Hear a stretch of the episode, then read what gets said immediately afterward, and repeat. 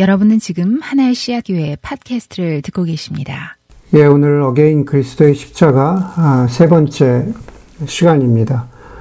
어, 저는 설교를 여러분에게 설교하고 있는 저는 목사이기 때문에 어, 당연히 반드시 해야 하는 일이 설교 준비입니다. 어, 보통 보면은 제가 매주 평균 어, 7페이지 정도 분량의 설교를 준비하는데요. 대략 1년에 50주라고 한다면은 한 350페이지 어, 가량 분량이 되는 것 같아요. 뭐 그냥 혼자 한번 생각해 보았습니다. 지난 어, 8년 동안에 어, 8권의 책을 썼다면 썼겠구나. 그냥 그 정도 분량이겠구나라는 생각을 어, 했습니다. 어, 목사들에 대한 오해가 있습니다. 음, 뭐 오래된 어, 조크처럼 하는 얘기인데요. 일주일 동안 어디에 있는지 목사들이 일주일 동안 어디에 있는지 아무도 모르다가 어, 갑자기 일요일에 나타나서 알아들을 수 없는 말을 하고 다시 사라지는 존재가 어, 목회자라는 그런 웃지 못할 농담이 있습니다. 혹은 그와 비슷한 오해는 일주일 내내 아무것도 하지 않고 그냥 빈둥거리다가 토요일 아침에 손에 커피잔을 들고 머리는 엉클어진 채로 잠옷을 입고 아, 내일이 일요일인데 무슨 말을 할까, 아, 한두, 한두 시간 고민하다가 대충 할 말을 준비해 와가지고 설교하는 사람들이라는 그런, 어, 그냥 뭐라 그럴까요. 서, 서양 기독교 사회에 있던, 어, 그런, 에, 그런 오해, 농담도 있습니다. 만약에 그렇게 설교를 준비한다면 그런 설교에는 완성되었다. It is done. 완성되었다라는 말이 어울리지 않을 것 같아요. 우리 자녀들 가운데 조금은 힘에 붙이고 좀 힘에 어렵기는 하지만은 우리 자녀들이 막 500피스, 500피스나 100피스짜리 퍼즐을 아주 힘겹게 힘겹게 맞추고 나, 나서 it is all done 이라고 외치는 것은 그만큼 수고했기 때문에 그렇게 외칠 가치가 있는 거겠죠. 뭐, 수제 아주 어, 훌륭한 수제 어, 바이올린을 어, 제작한다거나 뭐 어떤 옷을 만든다거나 힘겨운 작곡을 완성한다거나 아, 그림을 완성한다거나 혹은 어떤 프로젝트나 어떤 어려운 로봇 기계 같은 일을 마치고 나서 it is all done 완성되었다 라고 외치는 것은 당연히 받아야 할 찬사입니다. 여러분 오늘의 설교 제목이 완성하신 십자가입니다. 물론 그 주어는 예수님이시겠죠. 예수께서 완성하신 십자가입니다. 십자가는 저와 여러분들이 많이 알고 있는 대로 예수님 당시에 죄인들에 대한 로마 제국의 형벌이었습니다. 가장 극심한, 가장 큰 죄를, 극악한 죄를 지은 사람들을 향한 가장 극심한 고통, 형벌의 형식이었습니다. 우리는 근본적인 질문을 던지게 됩니다. 그렇다면 예수는 십자가에서 죽어야 할 만큼 그 정도의 아주 극악한, 그 정도의 심각한, 그 정도의 죄로서는 크기가 큰 그런 죄를 지었나라는 것입니다. 여러분, 예수님 재판받으시는 그 복음서의 마지막 장면들을 보면은요, 예수님이 어, 재판받으신 것은 그 시작은 그리고 그, 그 핵심은 근본은 일종의 종교 재판입니다. 바리새인이나 율법사들이나 대제사장들이 예수가 스스로 하나님의 아들이라고 한 것에 대하여 일종의 종교 재판을 통해서 예수님을 정죄했던 것입니다. 만약에 그렇다면 십자가에서 죽을 만큼은 아닐지도 모르겠어요. 예, 그만큼 어떤 로마 제국에 대한 어, 굉장한 그 형벌, 굉장한 그런 어떤 어, 반역은 아닐 수도 있겠다라는 생각이 듭니다. 십자가 형벌은 왜냐하면 사회를 혼란케 하고 정치적인 역적 행위가 있어야 하는데 사실 어, 그 복음서를 보면은 예수님이 그렇게 어, 사회적으로 정치적으로 어떤 어, 극악한 범죄자였느냐라고 보는 그 인식은 그렇게 많이 없습니다. 마태복음 27장에 보면은 예수님이 정말 사회적으로 정치적으로 큰 죄를 지었느냐라고 결정하는 것은 유대 지역을 다스리던 로마의 총독 빌라도였습니다. 그런데 우리가 성경을 읽으면 빌라도는 예수님에 대해서 그렇게 큰 관심이 없었거든요. 어, 자기의 위치 때문에 어찌, 어찌하지 못해 그냥 마지못해서 재판을 하기는 하지만은 예수님의 당당한 태도나 또 어, 예수님이 보여주는 어떤 여러 증거들을 보여줄 때 어, 예수가 이런 이런 어, 그런 그 정죄를 받아야 되나라는 것에 대해서 빌라도 자신조차도 좀 의아해했습니다. 결국 빌라도가 내린 결론은 우리 성경 말씀에 이런 말씀이 나죠. 나는 이 사람 예수의 피에 대하여 아무런 책임이 없으니 여러분들이 알아서 하라고 예수를 넘겨주고 말, 말죠. 그러니까 오늘 설교의 시작으로 돌아가서 It is all done. 완성되었다. 완성된 십자가라는 시각에서 보자면은 세속적인 시각에서 보기에도 예수의 죽음은 뭔가 무언가 정당하지 않고 어, 무언가 찜찜합니다. 무언가 근거가 부족한 듯한 이렇게 죽어도 되나? 라고 하는 그런 생각을 우리로 하여금 어, 들게 한다라는 겁니다. 오히려 요한복음 어, 이나 이렇게 그 복음서 시작에 보면은 세례 요한이 예수님에 대해서 이렇게 선포하죠. 보라 세상 죄를 지고 가는 하나님의 어린 양이다라고 했습니다.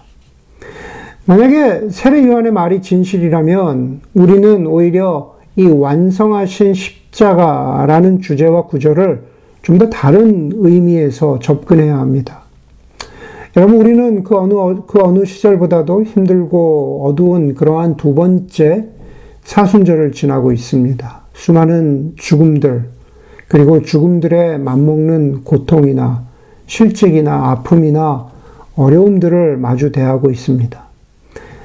어, 세상 죄라는 것을 이러한 고통이나 아픔, 어려움이라고 우리가 바꾸어서 말할 수 있다면 세상 죄를 지고 가는 하나님의 어린 양이라고 하는 어, 이 요한의 선포는 지금 우리가 마주 대하고 있는 많은 아픔들에 대한 근원적인 해답이 되어야 하고 과연 그것이 적절한가 우리는 말씀을 통해서 살펴보아야 합니다.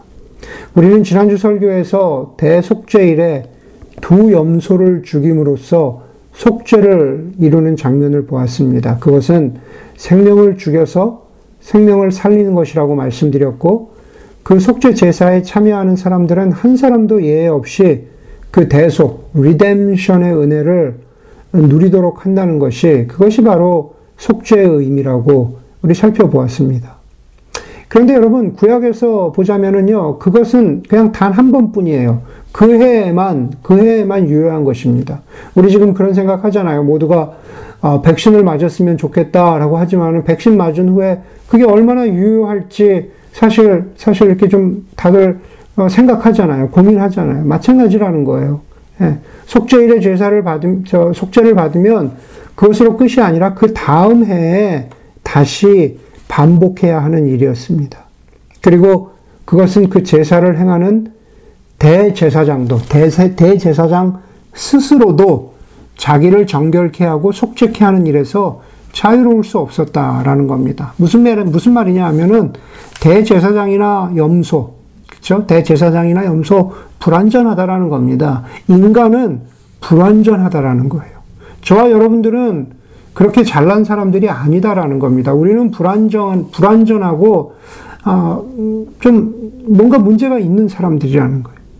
제가 자주 말씀드리죠. 마틴 루터가 말한 대로 인간은 나 자신을 향하여서 안으로 구부러, 구부러진 존재다.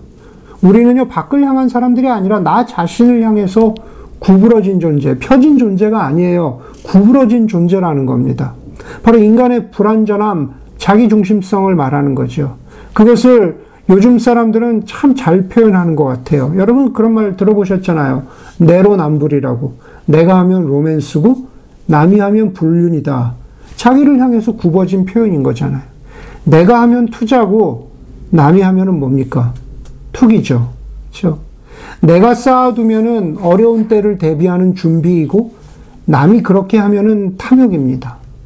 내가 자식을 위해서 무엇인가 열심히 하면은 그것은 자녀를 위한 열정인데 다른 사람이 하면은 치맛바람이 되는 거잖아요. 그렇죠? 내가 하면은 그냥 소셜 미디어인데 남이 하면은 관종입니다. 인간의 본질은 그렇다는 거예요. 자기를 향해서 굽어져 있어요. 자기를 합리화한다라는 거죠. 여러분, 히브리서 10장 11절에 보면 이렇게 말합니다. 모든 제사장은 모든 제사장은 날마다 재단에 서서 직무를 수행하면서 똑같은 제사를 거듭 드리지만 그러한 제사가 죄를 없앨 수 없습니다. 여러분 그것을 제가 좀 전에 말씀드린 인간의 자기 합리화라는 모습으로 보세요. 세속 사회 가운데 우리가 살아가는 우리를 포함해서 우리 세상 가운데 우리 우리는 모든 소위 모든 제사장적인 노력 노력들을 하는 거죠. 무엇인가 행위로 자기는 옳다라고 그죠 말과 행위로 자기는 옳다라고 그렇게 증명하려고 하지만은 지금 읽은 히브리서 10장 11절 똑같은 제사를 거듭 드리지만 나를 증명하려고 하지만 그러나 그러한 제사가 우리의 죄를 없앨 수 없습니다. 우리의 근본적인 문제를 해결할 수 없습니다. 우리가 안을 향하여 굽어진 존재라는 우리 존재를 제대로 펼, 똑바로 펼 수 없습니다. 그 얘기를 말하고 있는 겁니다. 마가복음 1장 15절에 보면은 예수 그리스도께서 이 세상에 오셨다. 하나님의 나라가 임했다라는 것을 이렇게 선포합니다. 때가 찼고 하나님의 나라가 가까이 왔다. 회개하고 복음을 믿어라. 특히 저희 교회에서 많은 하나님 나라 성경 공부를 하면서 이 구절 많이 들었습니다. 안다고 생각합니다. 그런데 여러분, 오늘 본문 가운데에서는 이 그리스도의 십자가와 더불어서 저와 여러분들이 여기서 회개하라 라고 하는 그 구절에 얼마나 집중했는지 우리가 다시 한번 돌아보기를 원합니다. 회개하라. 자, 오늘 히브리서 말씀 10장 11절의 말씀과 연결해서 보자면 우리가 거듭해서 무언가를 하지만 뭐 히브리서 말씀대로 하면은 우리는 우리 스스로를 정결케 하기 위해서 우리 스스로를 합리화하기 위해서 우리 스스로를 죄 없다 하기 위해서 무엇인가 우리 나름의 제사 행위를 하기는 하지만 그것으로는 우리의 구부러지고 타락한 내면이 회복될 수 없다는 것을 아는 것 그것이 바로 회개의 첫걸음이라는 겁니다. 때가 찼다. 그렇죠? 때가 찼다. 하나님의 나라가 가까이 왔으니 어, 회개하고 복음을 믿어라. 때가 찼다라는 것은 문자적으로 보자면 성취되었다. 헬라어로 페플레로타이 성취되었다. It is all done 이라는 겁니다. 도대체 뭐가 다 완성되었다. 도대체 뭐가 다 그렇게 성취되었다라는 것입니까? 그래도 성취된 것이 과연 무엇입니까? 바로 예수 그리스도께서 오심으로 예수 그리스도께서 한편으로는 대제사장이 되시고 한편으로는 희생양이 되심으로 말미암아서 바로 이 죄의 문제, 이 인간의 불완전함의 문제, 나를 향해서 구부러져 구부러져 있는 우리 인간의 죄성이 해결되었다라는 겁니다.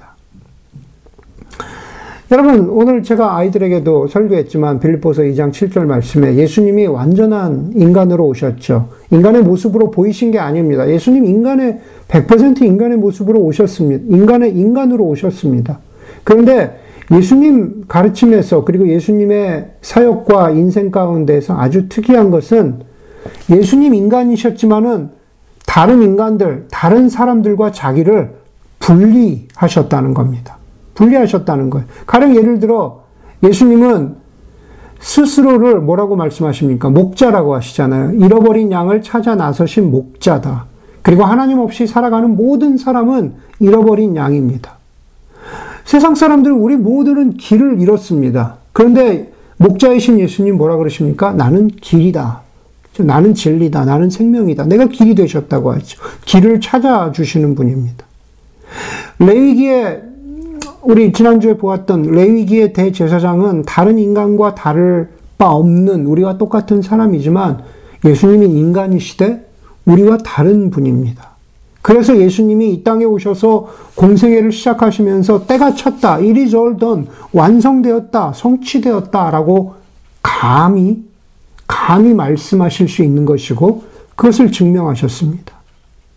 예수님을 믿으면 바로 그 대제사장 대신 희생양 되신 예수님을 믿으면 죄의 문제가 단번에 해결이 됩니다.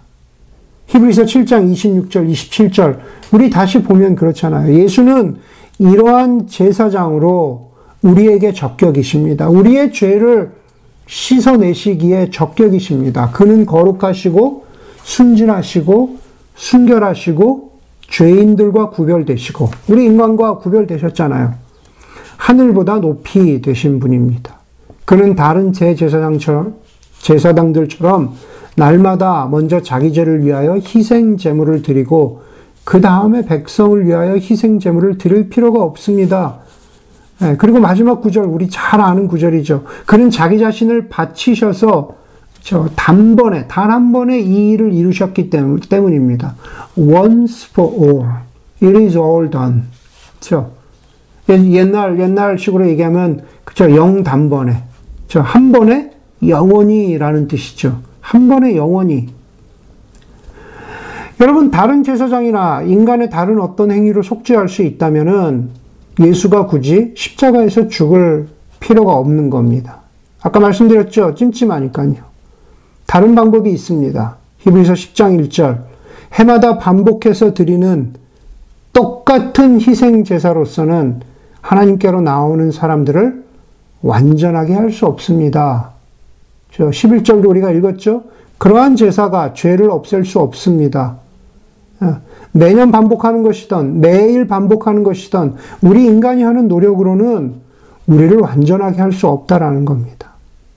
그리고 히브리서 10장 12절에 다시 한번 제가 강조합니다. 예수님이 하신 일을 아주 분명하게 말합니다. 그리스도께서 죄를 사하시려고 단 한 번의 영원히 유효한 제사를 드리신 후에 하나님 오른쪽에 앉으셨습니다. 우리 인간이 하나님 앞에 나아갈 때 하나님이 나를 받아주실까? 우리 겉모습이나 속으로 그렇게 생각하잖아요. 우리가 하나님 앞에 설 때, 진정한 예배자로 하나님 앞에 설 때, 진정으로 다른, 다른 우리의 타이틀, 다른 우리의 어떤 모습들을 다 벗어버리고, 우리가 우리의 실존으로 하나님 앞에 설 때 영원하신 진리 앞에 설 때 우리가 고민하는 것은 하나님이 나를 받아주실까? 내가 무엇을 해서 하나님 앞에서 정당하다, 하나님 앞에서 어, 정당하다 입증될까라고 우리가 고민하는데 그럴 필요가 없다라는 말씀을 히브리서 10장 12절에 하고 있는 거죠. 히브리서 말씀 가운데 그런 말씀이 계속 나옵니다. 그러므로 형제 자매 여러분, 우리는 예수의 피를 힘입어서 담대하게 지성소에 들어가게 되었습니다. 그렇죠? 예수님 대제사장 되실 뿐만 아니라 예수님이 희생양이 되셨죠. 우리를 위해서 피를 흘리셨습니다. 그래서 우리는 담대하게, 다른 말로는 부끄러움 없이 우리는 하나님 앞에, 지성소에 하나님의 임재 앞에 설 수 있다라는 겁니다. 저는 이 구절을 읽을 때마다, 예전에도 말씀드렸는데, 이 구절을 읽을 때마다 생각나는 예화는 우리 존 오트버그 목사님 설교입니다. 우리 비행기 타면은 예, 대부분 비행기의 이코노미석을 타죠. 그렇죠? 지성소의 성, 지성소와 성전의 앞마당은 1등석과 이코노미의 차이와 같다고 그 존 오트버그 목사님이 설교하신 게 예, 기억이 납니다. 커튼 커튼 너머 보통 커튼으로 가려져 있는데 커튼 너머 저기 1등석은 당연히 좌석이나 서비스나 예, 모든 것이 다릅니다. 아무리 급해도 이코노미에 있는 사람은 커튼 너머에 화장실도 사용할 수가 없죠. 그렇죠. 왜냐하면 거기는 돈이 구분해준 지성소이기 때문입니다. 예수의 피로 우리가 성소에 들어갈 담력을 얻었다는 것은 우리 자신이 한 것, 한 것은 전혀 없는데 커튼 너머로 가서, 지성소 너머로 가서, 거룩한 자리로 가서 우리가 한 자리를 차지, 하게 되었다는 겁니다. 그런데 그 예화에서 말하지 않았지만 우리가 하나 더 캐치해야 하는 것들이 있습니다. 그것은 뭐냐 하면은 우리가 커튼 너머의 1등석의 자리로 가지만은 그렇지만은 우리 마음이 좀 그렇잖아요. 어, 나 이코노미 샀는데, 어, 나 여기 앉아도 되나? 좀 쭈삣쭈삣거리거나 주저하거나, 어, 괜히 뭐, 당연하, 당연히 받아야 되는 서비스인데, 뭐, 아주 고급스러운 서비스를 주면 괜히 좀 움츠려들고 그러잖아요. 저는 그럴 것 같은데요. 내가 이코노미에 있었는데, 아, 내가 이거 먹어도 되나? 네. 여러분, 성경이 히브리사가 말씀해 주는 거 바로 그겁니다. 네, 우리의, 우리의 겉모습이 그냥 단순히 지성소에 들어가게 되었다. 우리의 그냥 겉에, 겉으로의 죄가 우리가 씻겨졌다. 그것을 말하고자 하는 게 아닙니다. 물론 그 부분도 있지만 정말 중요한 것은 우리의 내면이, 우리의 죄책감이, 우리의 부끄러움이 하나님 앞에 설 수 없을 것 같은 그러한 주저함이 예, 예수 그리스도의 피로 말미암아서 완전히 씻겨졌다라는 것. 그게 바로 대제사장이고 희생양이신 주님이 십자가에서 어, 오시면서 이미 선포하셨죠. 이미 다 이루었다. 페플레르타 이미 다 성취하였다. 그리고 십자가에서 그것을 완전하게 이루신 일이라는 겁니다. 예수님이 십자가에서 죽으시면서 아, 하나님 아버지를 향해서 하나님 어찌하여 나를 버리시나이까 라고 그렇게 아, 외치십니다. 그런데 어떤 경우에 그것은 예수님의 외침일 뿐만 아니라 우리 인간, 우리 자신의 외침일 때도 있습니다. 어떤 땐 속으로 조용히 하나님 왜 나를 돌아보지 않으십니까? 하나님 너무하십니다. 그렇게 볼 때가 있고 또 어떤 때는 정말 하나님을 향해서 소리치면서 하나님 어떻게 내 인생을 이렇게 하실 수가 있습니까? 라고 소리하며 외치는 그런 사람도 어, 있을 겁니다. 정말로 희망이 없는 것 같은 그러한 상황 가운데에서 터져 나오는 절규인 것이죠. 그렇기 때문에 그것은 개인적인 것이기도 하고 동시에 지금 우리가 이 사회가 세상이 겪고 있는 절망이기도 합니다. 개인적이건 혹은 공동체적인 것이든 또 그, 그 둘 다가 함께 오기도 하는데, 아, 바로 이것입니다. 우리의 모든 죄, 이 세상의 모든 아픔, 이 세상의 모든 안으로 굽어진 것 같은, 어그러진 것 같은 그런 모든 절망을 대신 지시고 십자가야 위에서 죽으신 예수 그리스도. 그분께서 분명히 저와 여러분, 우리 모두를 하나님과 다시 화해케 하시며 이 세상을 다시 온전케 하시기 위해서 십자가의 그, 그 희생을 통해서 단 한 번에 그리고 영원히 성취하신 분이시라는 것을 기억하는 저와 여러분들이 되기를 주의 이름으로 간절히 축원합니다. 함께 기도하겠습니다.